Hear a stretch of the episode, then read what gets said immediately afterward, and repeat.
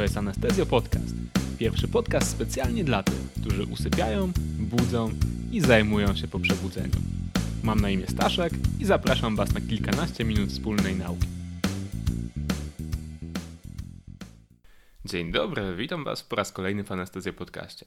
Dzisiaj odcinek dotyczący tematyki, która dla anestezjologów często jest trudna, natomiast e, relatywnie często pojawia się również w egzaminach, dlatego należy się na niej skupić.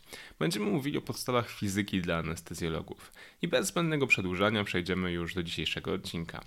Zaczniemy od pewnego prawa, które większość z nas poznała już w gimnazjum, w liceum albo czasami pod koniec szkoły podstawowej, a, a mianowicie prawa OMA. Prawo OMA to jest prawo oporu elektrycznego, które mówi o tym, że opór elektryczny działa przeciw przebiegającemu w przewodniku prądowi.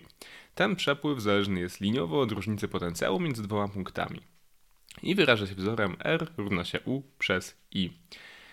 I teraz tak, jeśli chodzi o ten opór, no to ważne jest to, żeby wiedzieć, że tak jak prawo OMA w oryginale odnosi się do oporu elektrycznego, tak prawo OMA w anestezjologii może podlegać pewnym wariacjom, które sprawiają, że ten opór jest dla nas bardziej klinicznie istotny. I tak do wariacji prawa OMA w anestezjologii zaliczamy całkowity opór naczyniowy, systemowy opór naczyniowy, opór naczyń płucnych i opór dróg oddechowych. Także trzy opory naczyniowe tak naprawdę i opór dróg oddechowych jako czwarty rodzaj oporu, który, o którym może mówić prawo OMA. Jeśli chodzi o całkowity opór naczyniowy, to całkowity opór naczyniowy, czyli TVR, będzie wyrażał się poprzez e, różnicę między średnim ciśnieniem tętniczym a ciśnieniem żylnym podzielonym przez rzut serca. Dlaczego tak? Zauważcie, że prawo OMA mówi o tym, że przepływ zależny jest od różnicy potencjału między dwoma punktami.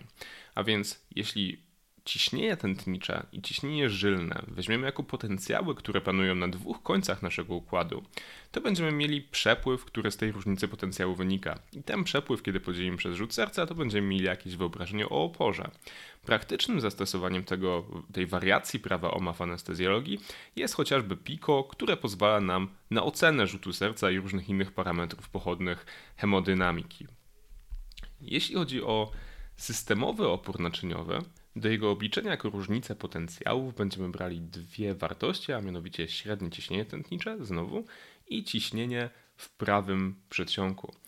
I tę wartość, w sensie tą różnicę potencjałów będziemy dzielili przez rzut serca razy 80, ponieważ 80 to jest stała potrzebna do zmiany z jednostek układu SI na używane często jednostki dyn razy sekunda przez centymetr do potęgi piątej. I norma tego systemowego oporu naczyniowego to będzie 770 do 1500. Trzecim oporem, o którym mówiłem, jest opór naczyń płucnych czy opór w krążeniu płucnym, czyli PVR. I do obliczenia tego PVR bierzemy znowu dwie wartości, które pozwalają nam obliczyć różnicę potencjałów, czyli ciśnienie w prawym przedsionku od którego odejmujemy ciśnienie w lewym przedsionku i znowu tą wartość, która wyjdzie, dzielimy przez rzut serca razy 80, po to, żeby znowu zmienić jednostki z układu SI na dyn razy sekunda przez centymetr potęgi piątej. I ostatnim oporem, o którym mówiliśmy, tym czwartym, jest opór dróg oddechowych, czyli tutaj mamy troszkę coś innego. I opór dróg oddechowych będziemy wyliczać z wzoru różnica ciśnień, czyli dP, przez V przez T. dP, tak jak powiedziałem, to jest różnica ciśnień, czyli Pmax minus PIP, a V przez T to jest prąd gazu, czyli objętość gazu, która przepływa przez drogi oddechowe w jakimś czasie. W czasie wentylacji mechanicznej ten opór dróg oddechowych rośnie z takiego normalnego 0,05 do maksymalnie 1,5 do nawet 10 mB na sekundę przez litr, czyli ten wzrost może być od powiedzmy 6-7-krotnego do nawet 20 i więcej krotnego. Także ten opór oddechowy może się bardzo zmieniać w czasie wentylacji mechanicznej. I tak jak mówiliśmy w e, podcaście o fizjologii układu oddechowego, opór dróg oddechowych jest oczywiście największy w górnych drogach oddechowych i oskrzelikach e, do powyżej 2 mm średnicy. Czyli w tych górnych drogach oddechowych, w tych większych oskrzelach, oskrzelikach mamy 80% całkowitego oporu dróg oddechowych i tylko 20% oporu dróg oddechowych przypada na dolne 20%. Z prawa OMA przechodzimy teraz do praw gazów. Jeśli chodzi o prawo, prawa gazów, to tutaj pierwszą, które chciałbym z Wami omówić, jest tak zwane prawo Avogadro. To, to prawo możemy kojarzyć i z fizyki, i z chemii, i mówi ono o tym, że te same objętości różnych gazów zawierają w tej samej temperaturze tę samą liczbę cząsteczek. Jest to tak zwana stała molowa gazu. W warunkach standardowych 1 mol gazu to jest 22,4 litra. I to jest pierwsze prawo gazu, o którym rozmawiamy. Drugie prawo gazu, które nazywamy też pierwszym prawem gazu doskonałego, to jest prawo Boyla-Mariota, które mówi o tym, że P razy V równa się konstans. P ciśnienie, V objętość, to wszystko równa się konstans. Praktyczne zastosowanie tego prawa to jest pytanie, ile tlenu zostało w butli podczas transportu pacjenta. Jeśli w, normalnej, w normalnych warunkach jednej atmosfery, czyli normalnego ciśnienia atmosferycznego, mamy 2 litry gazu, to po sprężeniu tego gazu do 200 atmosfer będziemy tych litrów mieli 400 i oczywiście w ten sposób możemy łatwo wyliczyć ile gazu zostało w butli na podstawie znajomości wielkości butli i odczytu z manometru jak, pod jakim ciśnieniem ten gaz w tej butli w tym momencie jest. Drugie prawo gazu doskonałego to prawo Charlesa albo prawo Gay-Lussac'a. Mówi ono o tym, że V przez T równa się konstans, czyli znowu mamy stały stosunek objętości do temperatury. Trzecie prawo gazu doskonałego mówi, to jest prawo Amontosa i to prawo mówi o tym, że P, czyli ciśnienie, jest proporcjonalne do T, czyli temperatury. I oczywiście te trzy prawa możemy zebrać w jedno o tym wzorze gazu doskonałego, czy prawie gazu doskonałego, które jest nam doskonale, doskonale znany. I to prawo mówi, że PV równa się MRT, czyli ciśnienie razy objętość równa się liczba moli razy, razy stała gazowa razy temperatura. I to równanie jest znane także jako równanie Clapeyrona. Następne równanie to tak zwane prawo Henry'ego. Prawo Henry'ego mówi o tym, że ciśnienie cząsteczkowe gazu nad cieczą jest proporcjonalne do jego stężenia w cieczy, czyli P równa się K, jakaś stała Henry'ego, razy stężenie w cieczy. Prawo Henry'ego ma dla nas zastosowanie jako anestezjologów przede wszystkim w parownikach gazów anestetycznych, gdzie powietrze przechodząc przez gaz zebrany nad cieczą z naszym anestetykiem wziewnym zbiera zawsze stałą liczbę cząsteczek, która jest proporcjonalna do stężenia w cieczy, czyli jakby niezależnie od tego ile powietrza, ile cieczy zostało, zawsze będzie tyle samo cząsteczek, czy takie same będzie ciśnienie tych cząsteczek, ciśnienie cząsteczkowe nad cieczą, niezależnie od objętości powietrza i objętości cieczy. I przykłady praktyczne tego prawa Henry'ego to jest e, również choroba kesonowa u nurków, to jest również otwarcie butelki które powoduje obniżenie ciśnienia cząsteczkowego dwutlenku węgla i rozpuszczony w wodzie dwutlenek węgla będzie uciekać z tej wody w formie bąbelków, żeby wyrównać to ciśnienie parcjalne, które zostało obniżone przez nasze otwarcie butelki do atmosfery. Kolejnym prawem związanym z gazami jest tak zwane prawo Daltona, które mówi o tym, że całkowite ciśnienie mieszaniny gazów odpowiada sumie wszystkich ciśnień parcjalnych, a ich wzajemny stosunek jest niezależny od ciśnienia otoczenia. Co to dla nas oznacza? Oznacza na przykład, że ciśnienie cząsteczkowe powietrza atmosferycznego na poziomie morza to około 760 i na te 760 składają się różne inne ciśnienia: 159 tlenu, 593 azotu, 0,3 dwutlenku węgla, 7,6 gazów szlachetnych. Co 5500 metrów nad poziomem morza ciśnienie atmosferyczne, czyli ciśnienie cząsteczkowe będzie zmniejszało się o połowę.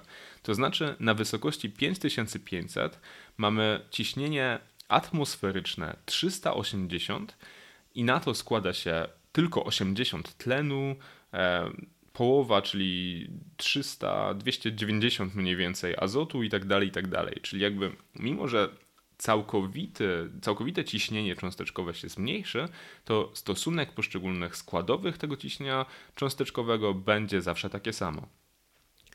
Ciśnienie pary wodnej wynosi w temperaturze 37 stopni 47 mm supertenci. To odpowiada 100% wilgotności powietrza.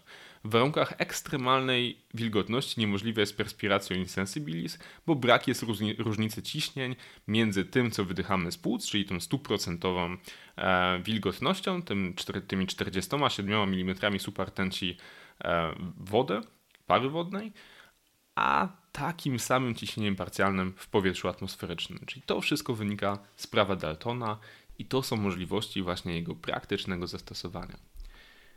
Trzecia ważna rzecz dla anestezjologa to są przepływy i prawa przepływów, które tymi przepływami rządzą. Po pierwsze, przepływ laminarny, czyli to, co relatywnie rzadko pojawia się w fizjologii, ale mimo to jest opisany relatywnie trudnym prawem i bardzo często są to pytania. Przepływ laminarny to przepływ, który przebiega bez turbulencji i fizjologicznie zdarza się głównie w aorcie i tchawicy. Reguły, które rządzą tym, e, tym przepływem laminarnym, to jest pierwsza, że przepływ jest proporcjonalny do różnicy ciśnień, o tym mówiliśmy już przy, przy okazji prawa OMA, nie? czyli mamy ciśnienie jedno, ciśnienie drugie, w zależności od tego, jaka jest różnica tych ciśnień, to tak będzie zmieniał się również przepływ. Tylko przy takim, czyli laminarnym przepływie ma zastosowanie prawo Hagena-Poiseuille. I po przekroczeniu tzw. Tak liczby Reynoldsa przepływ laminarny zmienia się w przepływ burzliwy. No więc powiedzmy sobie teraz o tym prawie Hagena-Poiseuille, które ma zastosowanie tylko i wyłącznie dla przepływu laminarnego. Prawo Hagena-Poiseuille mówi, że prąd, i jako prąd definiujemy objętość przepływającą w czasie, jest równe pi r do czwartej, czyli tu mówimy o, o promieniu tego naczynia, ale zauważcie, że jest to zależne od r, czyli od promienia naczynia do potęgi czwartej, czyli jest to wie, większa zależność niż w przypadku wzoru na pole okręgu pi r kwadrat, tak? Czyli mówimy o pi r do czwartej podzielone przez 8 razy lepkość razy długość. Czyli im większy jest promień, tym do czwartej potęgi większy będzie prąd. Im większa jest lepkość, albo im większa jest długość naczynia, przez które przepływa ciecz, tym mniejszy jest prąd tej cieczy. Zastosowanie praktyczne jest takie. Jeśli bierzecie rurkę intubacyjną, rurka intubacyjna ma 7,5 mm wewnętrznej średnicy, i długość 30 cm. I porównujecie ją z rurką tracheostominą, która ma 9 mm wewnętrznej średnicy i długość 12 cm, to zobaczycie, że przepływ będzie 5 razy większy przez rurkę tracheostominą przy tej samej różnicy ciśnień, czyli dokładając taką samą różnicę ciśnień powodujemy 5 razy większy przepływ przez rurkę tracheostominą, aniżeli przez relatywnie długą rurkę intubacyjną. I mówiliśmy też o tym, że po przekroczeniu liczby Reynoldsa, niezależnie od tego jak naczynie wygląda, przepływ laminarny będzie zmieniał się w przepływ burzliwy. Ta liczba Reynoldsa, ta graniczna liczba Reynoldsa to jest 2000, czyli wszystko powyżej 2000 to będzie przepływ burzliwy. I za pomocą wzoru liczbę Reynoldsa możemy opisać jako prędkość charakterystyczną płynu razy gęstość tego płynu razy wymiar charakterystyczny zagadnienia, cokolwiek to znaczy, i to wszystko dzielimy przez lepkość dynamiczną płynu. Czyli liczba Reynoldsa zależy od lepkości, zależy od gęstości i zależy od prędkości, z którą płyn przepływa. Jakie jest więc zastosowanie praktyczne tych wiadomości, o których przed chwilą powiedzieliśmy?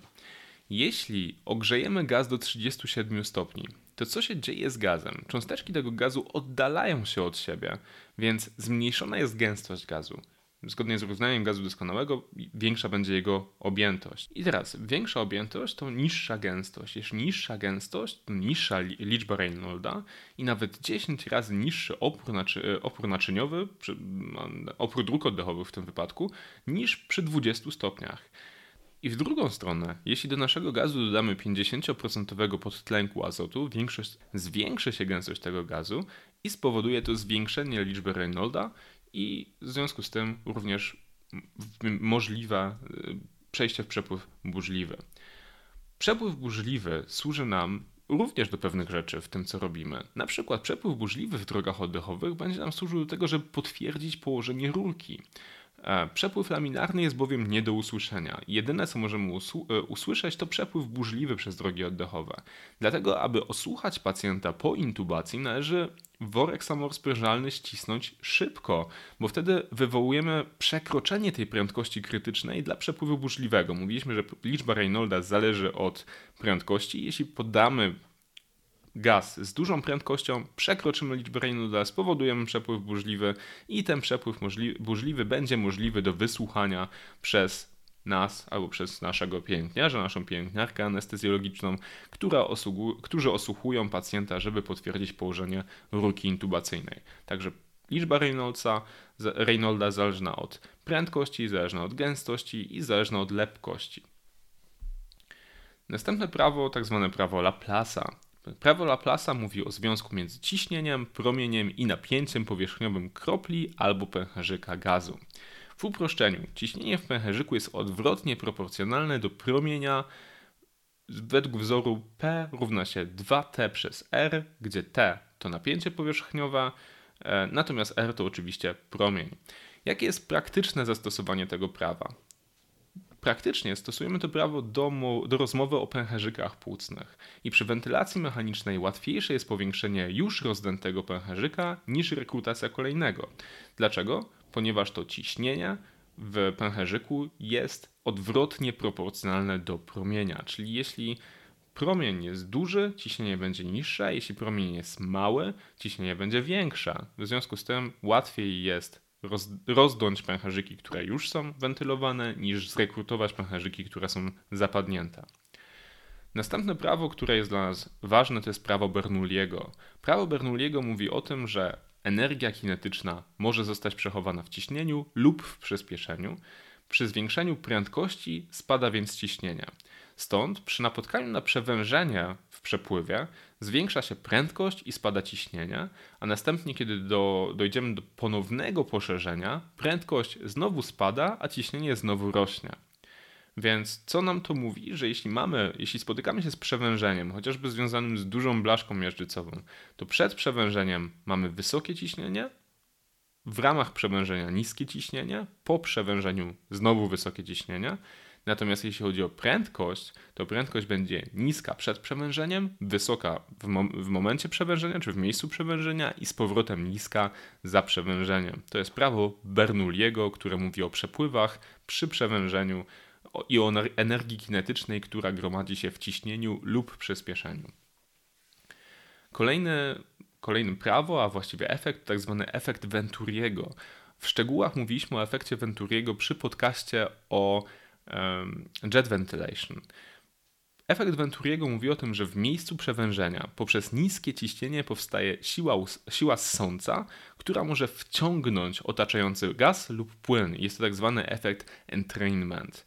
I praktyczne zastosowanie to jest nebulizacja albo właśnie jet ventilation, czyli efekt Venturiego, niskie ciśnienie wywołuje siłę ssącą, siła ssąca wciąga otaczający gaz lub płyn. No i to właściwie są te prawa, które najczęściej pojawiają się na różnego rodzaju egzaminach z anestezjologii. E, I myślę, że to jest dobry moment, żeby niektóre z tych pytań spróbować przerobić i zobaczyć, o co właściwie egzaminatorzy pytają. Więc pierwsze pytanie. Twój aparat do znieczulenia wyposażony jest w dwa awaryjne zbiorniki tlenowe E.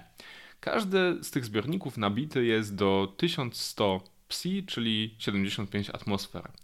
Na jak długo wystarczy tego tlenu w zbiornikach awaryjnych, jeśli przepływ tlenu wynosi 3 litry na minutę.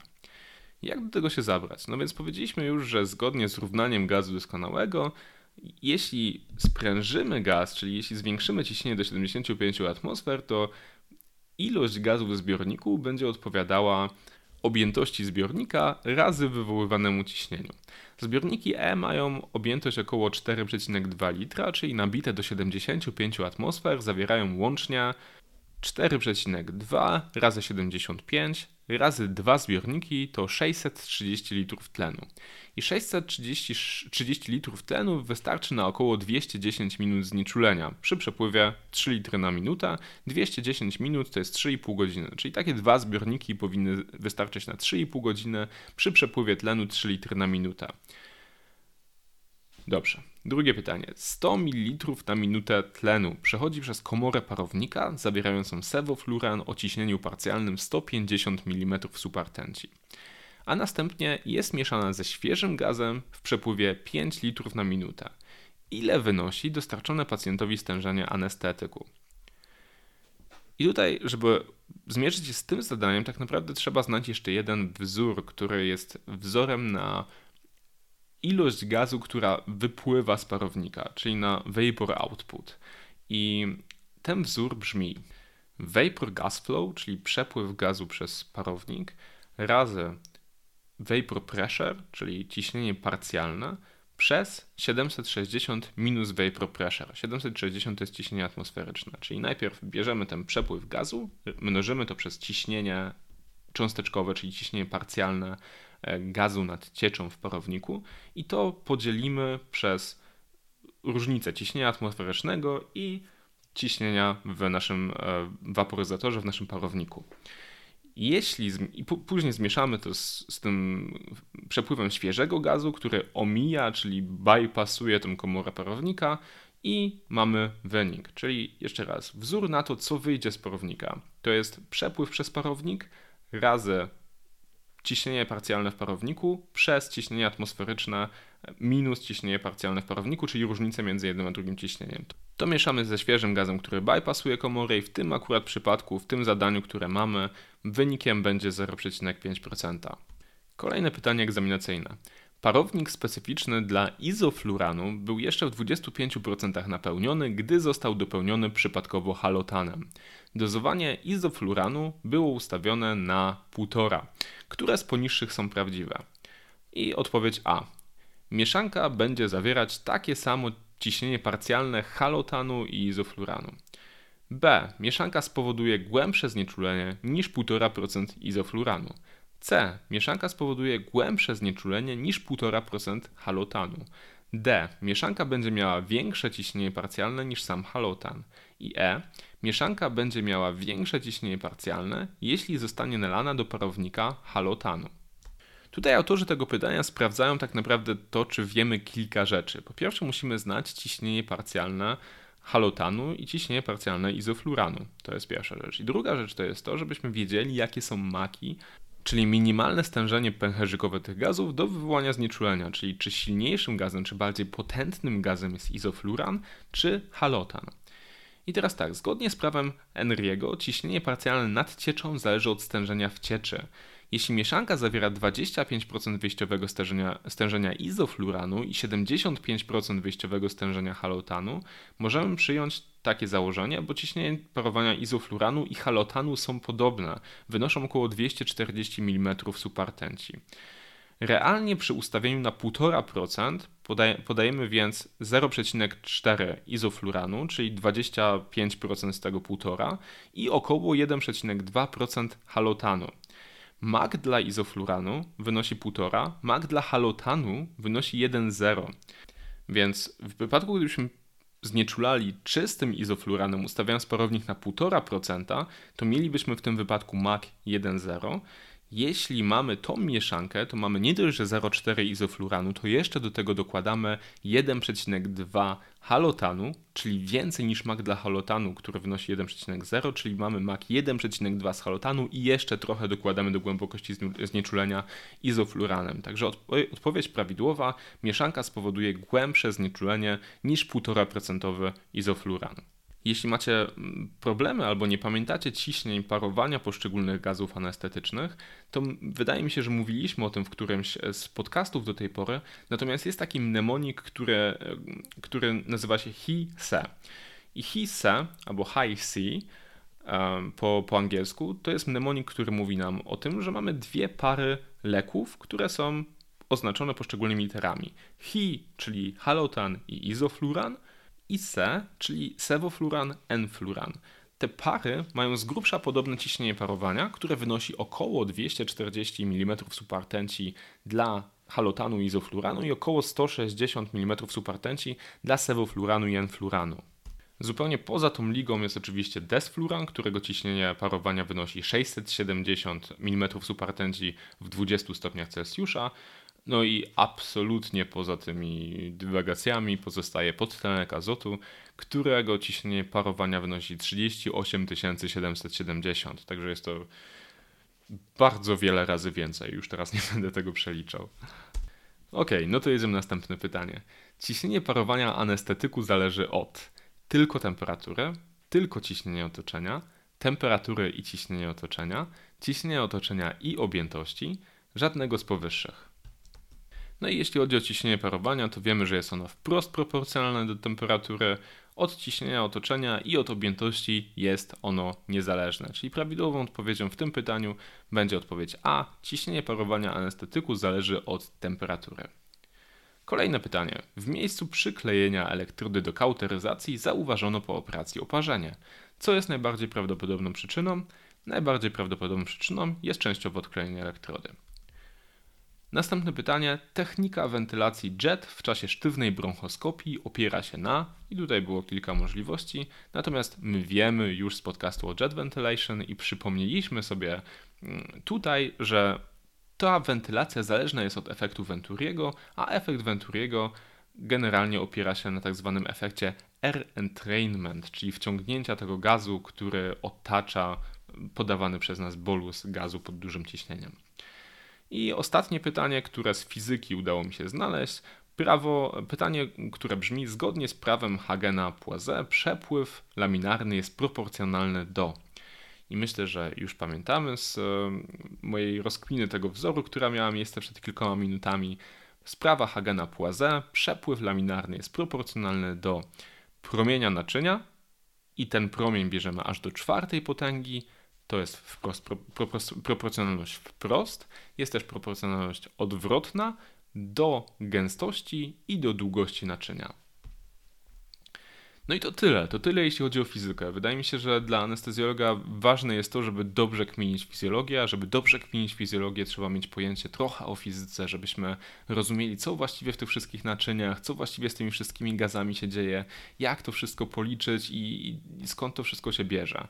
Więc wydaje mi się, że akurat prawa gazów, prawa przepływów, no i być może przede wszystkim opory, które mogą mieć miejsce, to są absolutnie podstawowe narzędzia pracy anestezjologa jego głową. Więc um, mam nadzieję, że to, co powiedziałem dzisiaj, było w miarę składne. Ja zdaję sobie doskonale sprawę z tego, że trudno jest tłumaczyć fizykę, mówiąc o wzorach, których słuchacz nie widzi, ale mam nadzieję, że udało mi się to powiedzieć na tyle, żebyśmy chociaż wszyscy wiedzieli, co do czego jest wprost odwrotnie proporcjonalne, co od czego zależy, a co od czego nie.